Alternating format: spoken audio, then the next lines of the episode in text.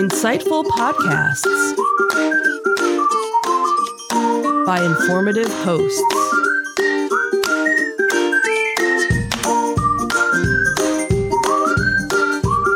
Insights into Things, a podcast network.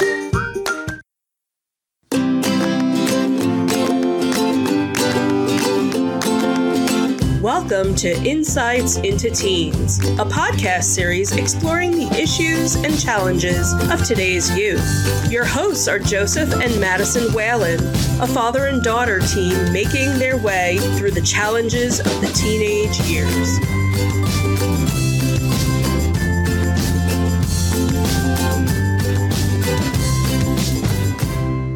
Welcome to Insights into Teens, episode 76. Relationships. I am your host, Madison Whalen, and my co-host, Joseph Whalen. Hey, Maddie, how you doing today? Doing pretty good. As many of you can probably already tell, this is going to be very different to our normal episode since I am the one hosting this. That we have our landscapers accompanying us because I thought they were done and they really weren't. Great. Oh, well. Anyway, today we are going to be talking about relationships and the different kinds of relationships. Now, I'm pretty sure many people, when they hear the word relationships, they probably mean like a partner and partner kind of thing. But there's actually way more relationships. So we're going to go into the definition of relationships, the different types of relationships, and also the different types of toxic relationships and how to possibly get out of them. Okay. So, shall we get into it? Let's get into it. Alrighty.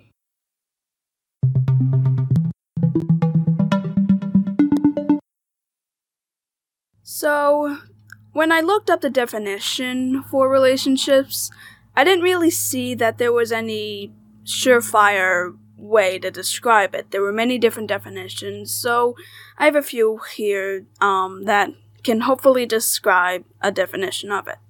So the first one I found was the way in which two or more concepts, objects, or people are connected or a state of being connected. Now, what are your thoughts on that, Daddy? Do you think that would be a good way to describe any type of relationship? Well, I think that for the purpose of our discussion today, I think that's really it. It's how two people connect or multiple people connect in this case here. Because, as you said, the relationships that we're discussing here aren't romantic relationships necessarily. They are in some cases, but it's really how people get along. You get along with your peers, your family, your partners, and so forth. So I think that's a pretty spot-on definition. Yeah. The second one is more of the romantic kind, saying a state of being connected by blood or marriage, which also goes into family as well. So, any romantic relationship you had with a wife, husband, or whoever you got married with, and necessarily your children or your siblings or anyone like that. Absolutely. So, the third definition I found was the way in which two or more people or groups regard and behave toward each other, which I definitely think, that would go more for peers, like friends or strangers or anyone else you meet on a daily basis. Sure, I think you're talking kind of about the cliques you have at school, where you have your own group of friends and you have other groups. It may be coworkers, could be anything along those lines, I think. Mm-hmm. I also made up my own definition. I thought the definition for relationships would be any interaction in which two people react and treat each other. I think that pretty much sums all of these up, doesn't it? Yeah. Do you have any of your own definitions that you'd like to say? No, I think the ones that we have here certainly set the groundwork for what we're going to be discussing today. So I think what we can probably do is really lean more towards number 4 there, the one that you sort of summarized everything under. Yeah, I noticed all the different factors that came into each of the definitions, and I decided, you know what, why not sum it all up? Yeah, I think that works. Alrighty, moving on to our next point in this part, which is the different types of relationships. And this comes from our website called yourdictionary.com. And they list different examples of relationships. So these can include a husband and his wife, or vice versa, or a husband and a husband, a wife and a wife. You take your pick. A brother and his sister, a sister and his brother, sibling relationships. Two businesses working together. Now, I don't think we actually discussed this entirely, but this is another one of those daily interactions that you could probably have with anyone. Sure, yeah. I mean, in what I do for work, I do a lot of vendor management. So we need to get services from the outside. And, you know, it's my job to reach out to different vendors, establish relationships, because again, you know, with anything when it comes to relationships, trust is a big thing. So even in business, when you're dealing with suppliers or customers or whatever, you're always working towards building that trust. So it's just as valid a relationship to manage as anything else. Mm-hmm. Yeah, definitely. And the final one was a father and his daughter, or the parent-child relationship. So, there was something that I actually found interesting on this website, and that was that they offered the different definitions of the types of relationships that you can have. And there were so many that I really probably couldn't mention them all, so I just put one down. So, the one definition I found was amity. Amity, something like that. So, amity. Which is the friendship or harmony between individuals or groups. And that's probably like, you said, the cliques at school. Sure, yeah. Sort of something like that. So, there are different ways to describe different types of relationships, whether it be family, friends, or just someone you work with or you bump into when... Well, probably not now because... Yeah, there's not much bumping going on these days. Nope. So, that's all I had for the different types of relationships. Our next segment talks about the different types of toxic relationships. I feel as though we need to mention that. I think you're absolutely right. So let's take a quick break, and we'll come back and we'll talk about toxic relationships.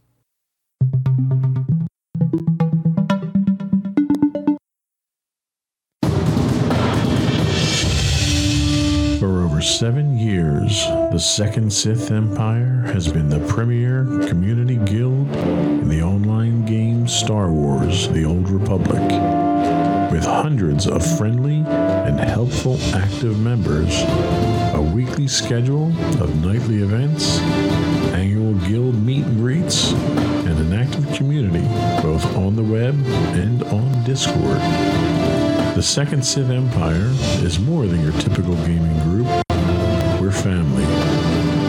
Join us on the Star Forge server for nightly events such as operations, flashpoints, world boss hunts, Star Wars trivia, guild lottery, and much more.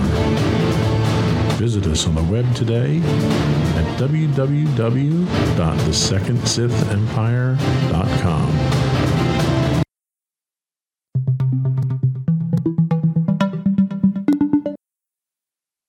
So, I looked to a website called healthscopemag.com, which has a incredible article about toxic relationships and the different types of toxic partners.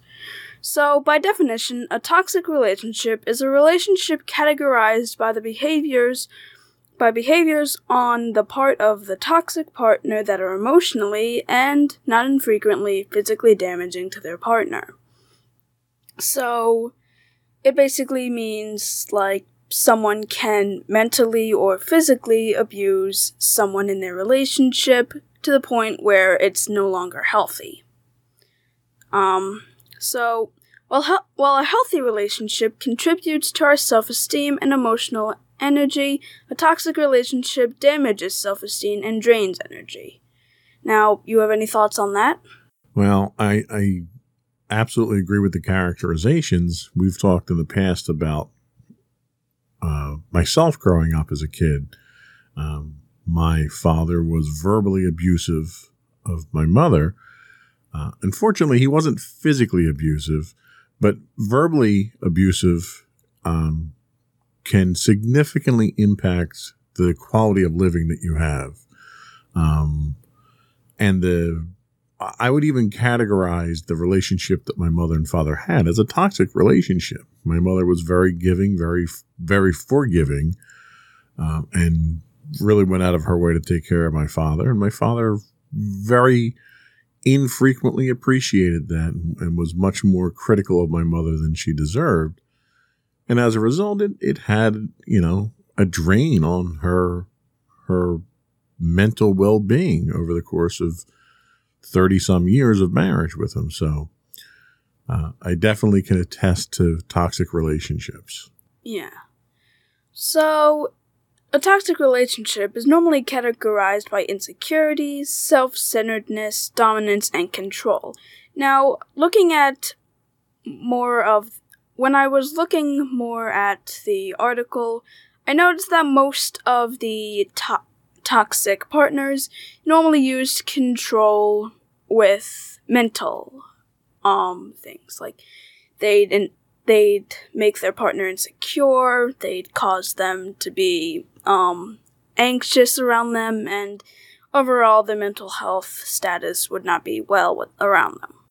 Yeah, a lot of that is the same techniques that bullies use. Bullies, because the bullies either fear that you're better than them or different than them in some way, or they want to elevate themselves because they have such low self-esteem. If they can't improve their own self-esteem through self-improvement, what they do is they drag other people down to their level so that then they can shine. And I think some of the toxic relationship symptoms that we have here speak to that. Yes. So next up, I want to talk about the different types of toxic people. Now, the first one we have is the depreciator or the belittler. Deprecator. Belittler. Or the belittler. Can't speak with that. So, this type of toxic individual will constantly belittle you. They will make fun of you, implying that anything you say or that expresses your ideas, beliefs, or want is silly or stupid. So they basically want to put you down, saying that you're not going to be smart, you're just being crazy, stuff like that. Right. And this is classic of someone who is with someone that they don't feel that they deserve because they may be smarter or prettier or more athletic. So they drag down those attributes of that person, those high attributes, to their own level so that, okay, now we're on a playing field. Okay, you're dumb. So I'm dumb, you're dumb. We're on the same level here. So now I don't need to be jealous of you.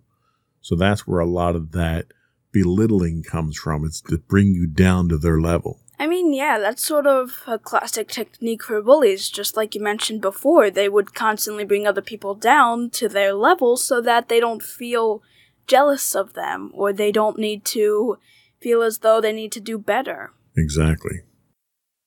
So this toxic partner wants all the decision-making power. They will often tell you that you are lucky to have them as a partner and that no one else would want you, which is definitely a bad mindset for anyone because it would make them feel unwanted, and it would make them stay closer, which is really bad because this kind of toxic belittling is not something that they want to deal with on a regular basis, but sadly, if they stay in the relationship or if they don't make any changes, it'll happen. And that situation, you get to that situation when you start to believe what this other partner is doing to you, and you believe that their idea of your self-worth is what's accurate. So when you bring your own self down to that level, you're far less likely to be motivated to try and get out of that relationship because you start to believe that nobody else will want you and that you get to the point you don't want to be alone. Yeah. So you're you decided, okay, well, I'm going to put up with this because it's better than being alone. And oftentimes, that's not really the case. Yes.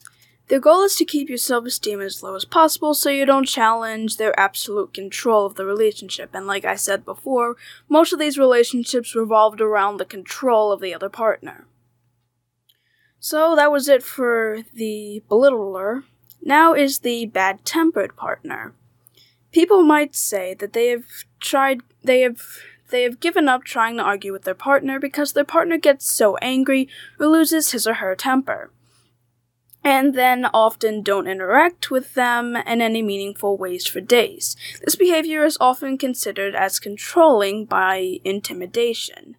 Now, this is the kind of person that will verbally scream at their partner. They will constantly want to argue. It's very hard to change their perspective. Like, if they think one way and you think another way, they're not going to change their perspective. They will hang on to it for dear life. And this was the definition of what my father was. My father was stubborn. He was pig-headed. He would argue no matter how much you proved that his point of view was wrong. He would continue to argue his point of view, and he would argue it because he enjoyed arguing. And he never really understood the emotional drain that it had on the people around him. So, often, these individuals have unpredictable and hair-trigger temper. The constant need for vigilance and inability to know what will trigger an angry outburst wears on both the victim's emotional and physical health. Have you ever heard of the idea of walking on eggshells around people? Yeah. That's what they're describing here. The fact that you never know what you're going to say to set that person off. It could be the most mundane, innocent thing. And you make a comment like, oh, how's the weather? And then all of a sudden they fly off the handle for no reason. Yeah, this makes them afraid to interact with them and just afraid to be around their presence. Absolutely, yeah. Which in any relationship is not what you want to have. Absolutely. This type of emotional abuser rarely shows their toxic side to the outside world. They are seen as a pleasant and easygoing person who everyone likes. Yeah, I don't like those people who just fake it. Yeah. Like, then it'll make It'll make the other person seem as though they're overreacting, and anyone who really isn't entirely close with them might take the other person's side. Absolutely. And it just makes me feel bad. The next type of toxic person we have is the guilt inducer. The guilt inducer controls by encouraging you to feel guilty anytime you do something that they don't like. They will sometimes get someone else to convey their sense of disappointment or hurt to you. Now, this kind of person would probably be more of, like, sort of that crying, begging kind of person. Like, they'd constantly want to guilt trip you, saying that whatever you did was wrong and you should feel bad about it, even if it's the littlest thing. And it's not going to be that bad. Absolutely. The guilt inducer not only controls by including guilt, but also by temporarily removing guilt if you end up doing what they want you to do. For guilt-prone individuals, anything or anyone that removes guilt is very desirable, so the guilt inducer is extremely powerful in the means that control of their disposal. This, ironically enough, the parallel here is kind of along the lines of organized religion. The Catholic Church induces obedience through guilt. You know, you're a sinner, you did bad, so you need the Catholic Church in order to cleanse your soul so that you can go to heaven. But from a relationship standpoint, a one-on-one relationship, you get a lot of, well, if you love me, you do this. And, oh, well, you didn't do that, so that means you don't love me. And they hold that emotional ransom over people of love. You know, you'll demonstrate you love me by doing a certain thing that I want you to do. And if they don't, well, then there's a consequence that I'm not going to love you and you'll feel guilty about it. So it's a very complex type of extortion that people have over people emotionally. Yeah, some people might not think that guilt is all that dangerous, but used in the guilt tripper, like, this is very dangerous. Like, say you accidentally broke a vase, and you were afraid to tell your parents, and you decide to lie. And that guilt builds up over time, getting you so emotionally that you end up telling your parents anyway, out of just sheer reason, just sheer guilt. And using that guilt as a toxic partner can be very dangerous. Right. Now, the example you just gave, that's legitimate guilt, where you did something and then tried to hide it. So you're inducing that guilt on yourself. And that's very powerful on your soul. Whereas when someone who is the guilt inducer, they artificially impose that on you. So they're manipulating you emotionally through guilt, and that guilt isn't even real. They made it up, basically. Yeah. And that's what's the most toxic part about it. Mm-hmm. Because if they really loved you, they wouldn't make you feel that bad. Yeah. So... and sometimes it's hard to see like that. Exactly. So the next one we have is the overreactor or the deflector. People who have an overreactor as a partner, you'll find yourself comforting them instead of getting comforted yourself if you're not feeling well. They will make you feel bad about yourself for being so selfish that you brought up something that upset your partner so much. This causes you initial concern, hurt, or irritation to get lost so you can take care of your partner's feelings.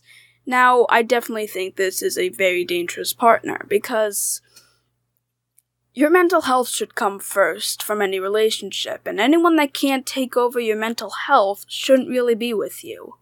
This kind of toxic person will say that, oh, well, you don't know that this happened, or... and then they'll, like, start crying, and then you'll have to comfort them instead of them comforting you. Now, it is a two-way street. You need to, one, have a partner that you can comfort, and two, have a partner that can comfort you. But this is a one-way but this is just a one-sided relationship. It's just you helping your partner's mental health while your mental health is starting to deteriorate. And the one thing to note about this is sometimes people act like this as a cry for help, where they may not feel like they're getting the attention that they need or support that they need from their partner. And as a result of that, they'll overreact if they feel that they're not getting it. So when you see something like this happen, it's not necessarily that they're a toxic partner that are out for their own interest and they don't care about you. It's possible they might feel that they're not getting the attention that they need from the relationship. So when this happens, it could very well be sort of a warning sign of you're not doing your part as a partner. If it happens over and over again, then it's a different story when it happens to excess. Yes. On the other side, they could completely ignore when you try to talk through your problems with them, which kind of coincides with what you were thinking. If they don't do this, then you probably just need to help them. But if they don't listen to when you do try to talk to your through your problems, then they might be this toxic kind of partner. They would come back to you a few hours... They would come back for a few hours... They'd come back for a few more hours. Actually, I don't think so. No? They wouldn't come back for a few more hours and would somehow find a way to blame everything on you. Oh, yes. Yeah, that's definitely not good. No. So the next one we have is the overdependent partner. These toxic controllers want to make virtually every decision for them. You'll know that you made the wrong decision by your partner's passive-aggressive behaviors, such as pouting or not talking to you because you chose a movie or restaurant that they didn't enjoy. Now, these kinds of people want you to make their decision-making, and whenever you don't make the wrong decision, it has a negative effect on both of them. And what do you say about this kind of behavior? Sounds an awful lot like dinner time on the weekends around here.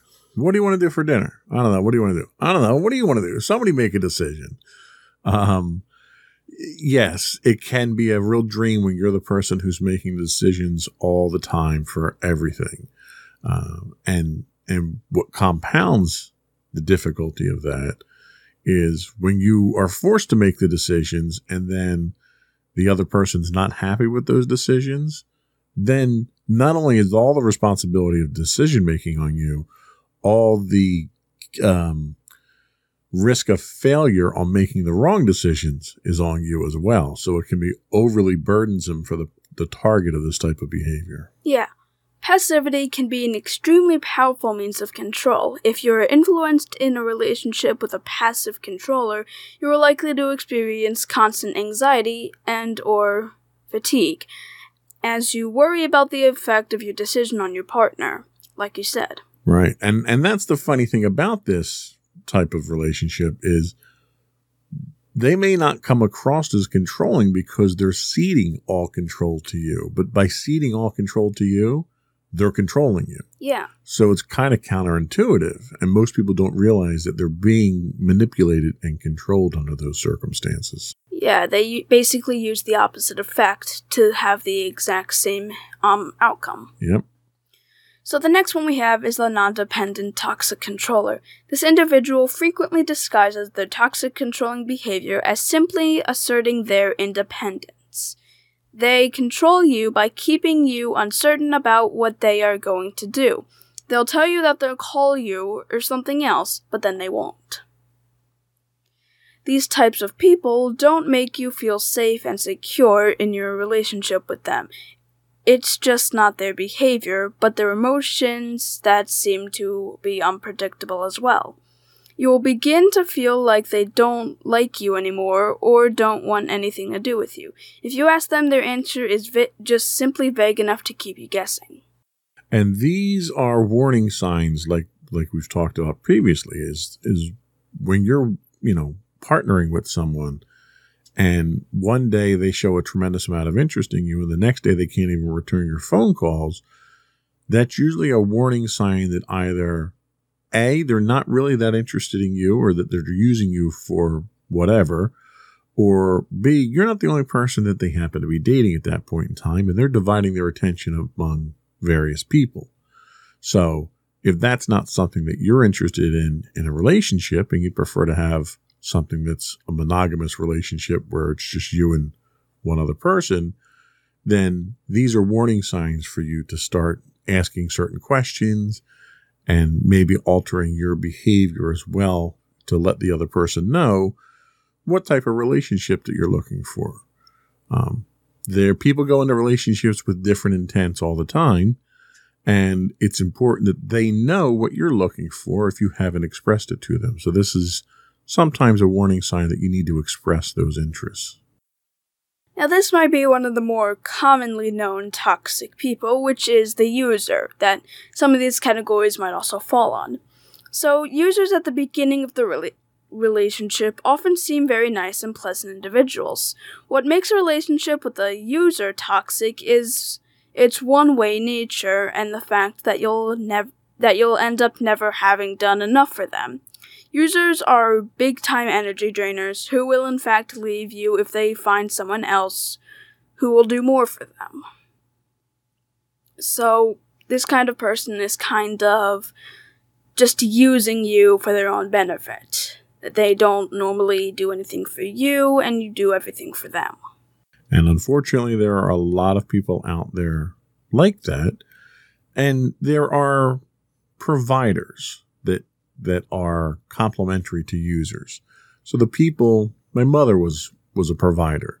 She always felt happiest when she had someone to take care of, to cook for, to do laundry for, to basically take care of them. And when you don't, when the provider type of personality doesn't have that, they don't, they feel as though they've lost a sense of purpose in life. So users tend to prey on these types of people until to the point that they've leached everything out of them. They've sucked them dry emotionally. They've taken away monetarily from them. And you reach a point where the user can't get any more out of you, and then they leave you and they move on to their next victim. Yeah. They're almost like parasites in that respect. Basically. So a really adept user will occasionally do some small thing for you so that it does that doesn't inconvenience them. Know that they will use this to induce guilt into you if you ever balk at doing something for them. Right. So they give a little bit back to make it look as though they're a contributing member of the relationship, but should you not appreciate that, then they throw it in your face. Yeah, and that's kind of the same thing with the guilt inducer, although they don't have to use it often. Right. So the final one we have here is the possessive toxic controller. Early in your relationship with this toxic individual, you may have appreciated their jealousy, particularly if it isn't too controlling. At most, but not all, Possessives will imply that once you two are married or in a committed relationship, they'll be just fine. Don't believe them. Okay. So they will become more and more suspicious and controlling as time goes on. They will, in short, make your life miserable. Over time, they will work hard to eliminate any meaningful relationships you have with friends, and sometimes even with family. They only see you as a possession of them. Which is not good. Nope, not at all. So basically, this kind of toxic person will start out being really open to all your friends, and then they have different ways on how they'll get you to stop hanging out with them. They'll nitpick things that they don't like about your friends, and soon you'll stop wanting to talk to them, and at some point it might even get to the point where you won't even be able to see your own family. They'll basically treat you as though they're your possession, and if they're the only relationship you have, they have much more control over everything you do. Yes, they treat you as though they own you, and they just want to take you and they want to put you on a shelf like a trophy. Yes. And they don't want anyone else looking at you or talking to you or touching you or anything because you're theirs. Yeah. You hear that type of statement and you wonder how people actually allow that to happen. And it doesn't start off quite like that. It starts off fairly innocent, when you start dating someone in the beginning and they're jealous of your attention, it's almost flattering. Like, oh, they want my time and they want to devote themselves to my time. And it kind of lifts your spirits and it makes you feel good for the beginning. And then when it gets to the point where, oh my God, they want to spend every minute with me. They don't want me out of their sight. It starts to get very smothering. Yes. And that's where you start to run into issues where, not every couple can spend every waking minute together. And other people have other friends. And they want to spend time with their friends. They have different interests, different activities, and so forth. And the possessive partner feels as though you're being disloyal to them or that you don't love them. Or it feels like when you give your attention to someone else, it lessens them. So then they sort of lean on you and they very quickly become a guilt inducer in the process. Yeah. Many of these can be combined into one person if the toxic person is powerful enough to use it. Absolutely. So we'll take a short break and we'll go to how to stop some of these toxic relationships. Okay.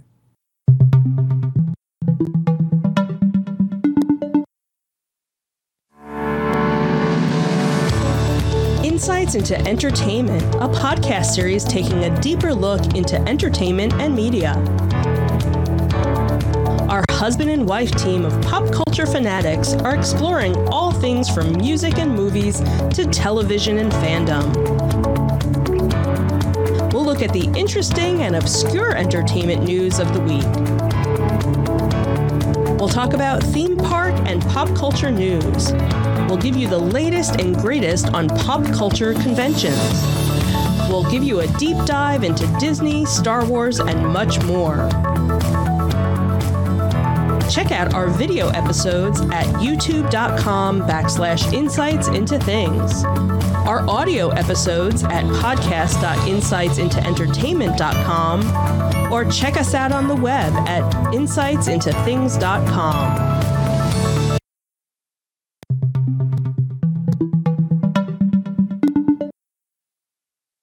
So, one thing you must understand if you're trying to get out of a toxic relationship is that you really can't change your toxic partner.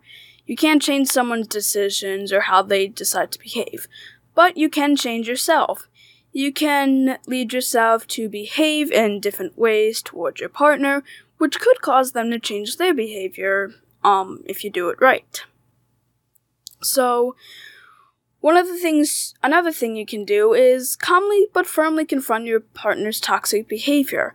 You must also let them know that their behavior is no longer acceptable and suggest alternative behaviors for them. Okay. So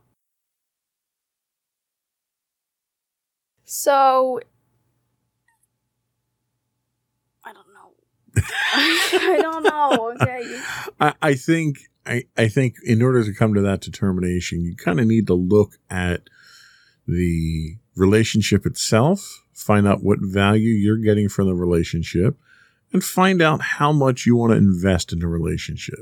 Mm-hmm. It's possible, like in the case of my mom and dad, 30 years down the line, when you've reached the point that you don't want to put up with my father's ridiculous rants and screaming, you might look at that and say, well, we've been married for 30 years. We've got 4 children. We've got a house. We've got this. We've got that. I've put up with it for 30 years. I can continue to put up with it because I don't want to start over 30 years later. Whereas if you're in a relationship in the early stages, you may decide, well, I don't really want to spend the rest of my life with someone who's going to make me feel miserable. And based on that, you determine whether or not you want to try and change the relationship.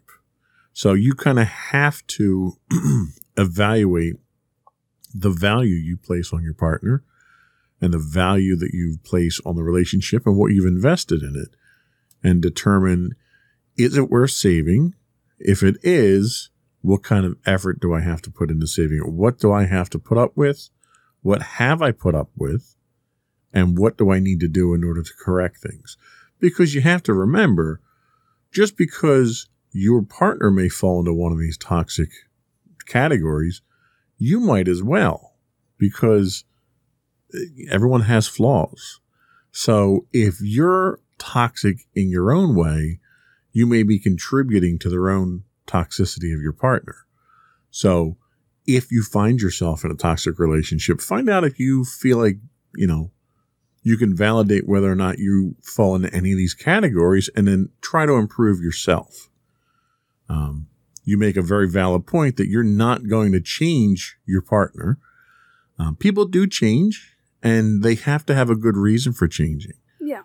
And if they feel that the relationship itself is in jeopardy, they may decide that the relationship and the partner is worth changing for, and making that effort and taking those extra steps.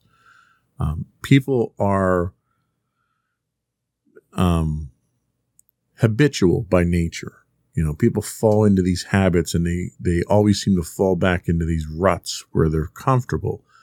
And sometimes a relationship is about shaking things up and taking people out of that comfort zone and letting them know that the effect that their level of comfort has on other people is detrimental. And sometimes illustrating to that to people is enough to make them change, or at least be more cognizant. You can't expect to just completely change people overnight, but people can learn. Mm-hmm. So you really have to determine if it's worth throwing the relationship out. Now, if the relationship is very detrimental to you, if it's physically abusive, if it's mentally abusive, you're probably better off getting out of there and getting some distance so that you can ground yourself. Even if you do decide you want to continue a relationship, you need some distance there to heal before you can summon the strength to combat that situation. Yeah. Another thing you need to keep in mind when you're trying to help out a toxic relationship, you need to believe that you deserve to be treated with compassion, courtesy, and respect. If you can't have your partner treat you like that, then you might need to end the relationship. Your mental health comes first. That's all I really need to say about this. That's basically what this means. You need to believe that you deserve to be treated kindly, with love and compassion, and if your partner can't do that, I'd recommend you should leave. Absolutely. You know how you want to be treated. You know what makes you happy, and you know what you can provide to someone else in a relationship to try and offer that same thing in return. And if the person that you're in a relationship with is not interested in your well-being and your happiness, then it's not a relationship worth being in. Like, I know, I trust mommy implicitly. I know she's not going to do anything that will outwardly harm me or bring me harm or cause me any duress. I know that she would do anything she could to stop that sort of thing from happening, and I'm the same way with her. Yes, there are times, because of the way that I joke around and try to always make light of things, that I say stupid things. And when I say stupid things and I say things that might be hurtful and come to the realization afterwards, I do apologize for it. Mm-hmm. But it's never done with the intent to hurt. And any one of these toxic personalities, they do things with the intent to induce harm on you in order to get a positive result for them. Mm-hmm. And anyone who's willing to do that is generally not worth being with, because they're not looking out for your best interests. Yes. So when you first try to confront your partner, understand that they will probably accelerate their controlling behavior. You must be able to handle whatever they do. If you need to repeat your request, then do so. If they refuse again, think about stepping away for them for 30 days, like you said, taking a break. If after you repeat your request and they still refuse, then it's time to end the relationship. They just didn't change. But like you said, people can change. You just need to set boundaries. Like, if they still refuse, then just take 30 days away and maybe they'll decide to change. But if they... So, something important to note. You can attempt to fix a toxic relationship if you're prepared to leave it. That's the main thing. You need to be prepared to leave it. You need to be mentally and physically prepared. Right. If you're not prepared, then they could... the guilt inducers can probably just... Well, any of the toxic users can guilt-induce you into staying, and you need to be prepared for that. Right, and the problem is that they've probably spent months or years working on you to bring your self-confidence down, to make you think that staying is the better alternative, where if you leave, you're not going to find someone that's going to treat you as good as I am, or something like that. Or if you leave, you're going to be alone.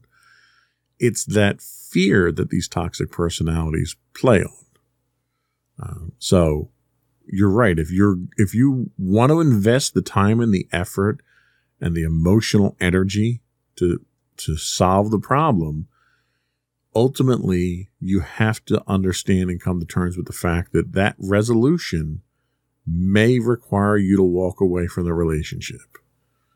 And once you've come to that realization, then you can go about solving the problem, because that's one of the solutions. Yeah.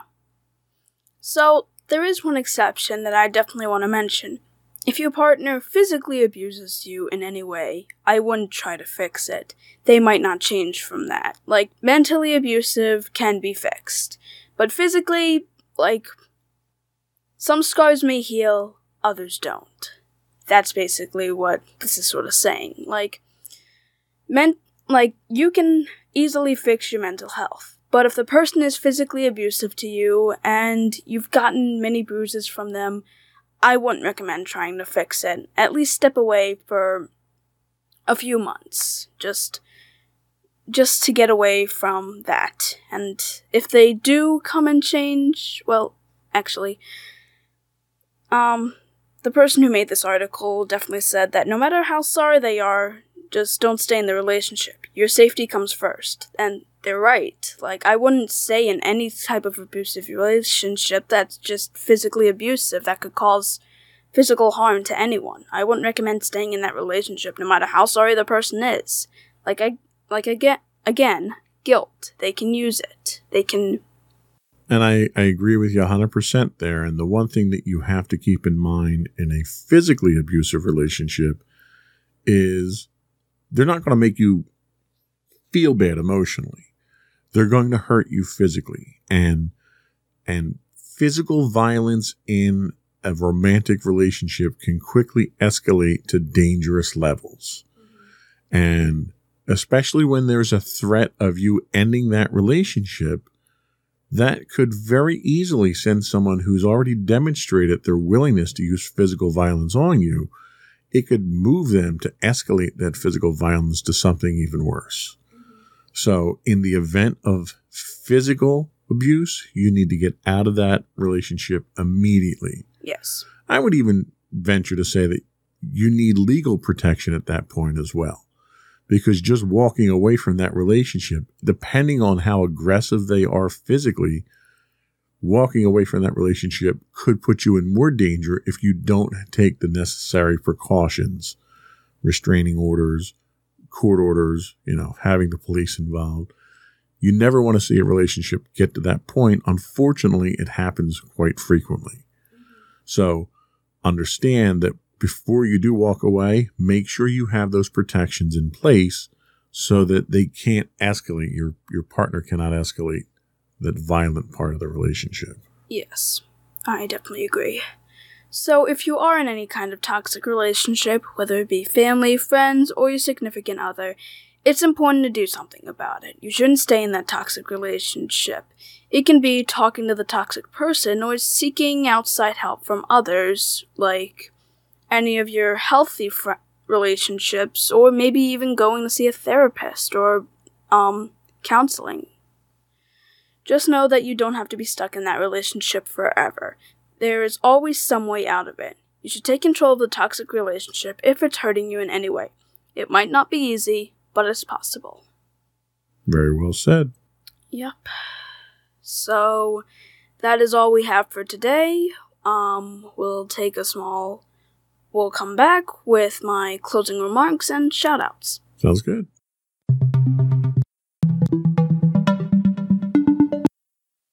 Go for your closing remarks. So, I kind of already said this before, but if you are in any toxic relationship, just know there'll be a way out of it. But you have to be prepared mentally to leave the relationship if necessary. Having a toxic partner, being super controlling, is kind of hard to leave because guilt is a very powerful thing. Many emotional and mental manipulators use guilt in order to stay in that relationship so that you stay under control. Just please, if you're in any toxic relationship, do seek some help and get out of that relationship if you need to, or if you can fix it, please fix it. Okay, very good. I think that was all we had today. Before we go, I would invite people to check out our long-form articles on Medium at medium.com/insightsintothings. I would also encourage you to subscribe to our podcasts. We are on Apple Podcasts, Spotify, Google Podcasts, Stitcher, iHeartRadio. We're now on Amazon's podcasts as well. We recently listed on there.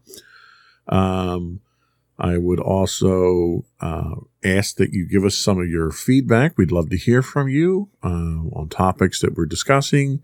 Did you have any thoughts? Did you have any topics you'd like to hear us talk about? You can email us at comments@insightsintothings.com. You can get us on Twitter at insights_things.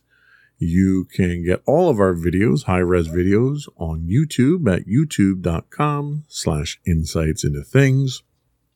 Our audio podcasts are available at insightsintoteens.com. Entertainment's our other show. Yep. You can also get us on Facebook at facebook.com/insightsintothingspodcast. When you are looking to subscribe, our audio podcast can be found under Insights into Teens, and our video podcasts can all be found under Insights into Things. And you can get us 6 days a week streaming on Twitch at twitch.tv/insightsintothings, or conveniently enough, you can get links to all those things on our website at www.insightsintothings.com.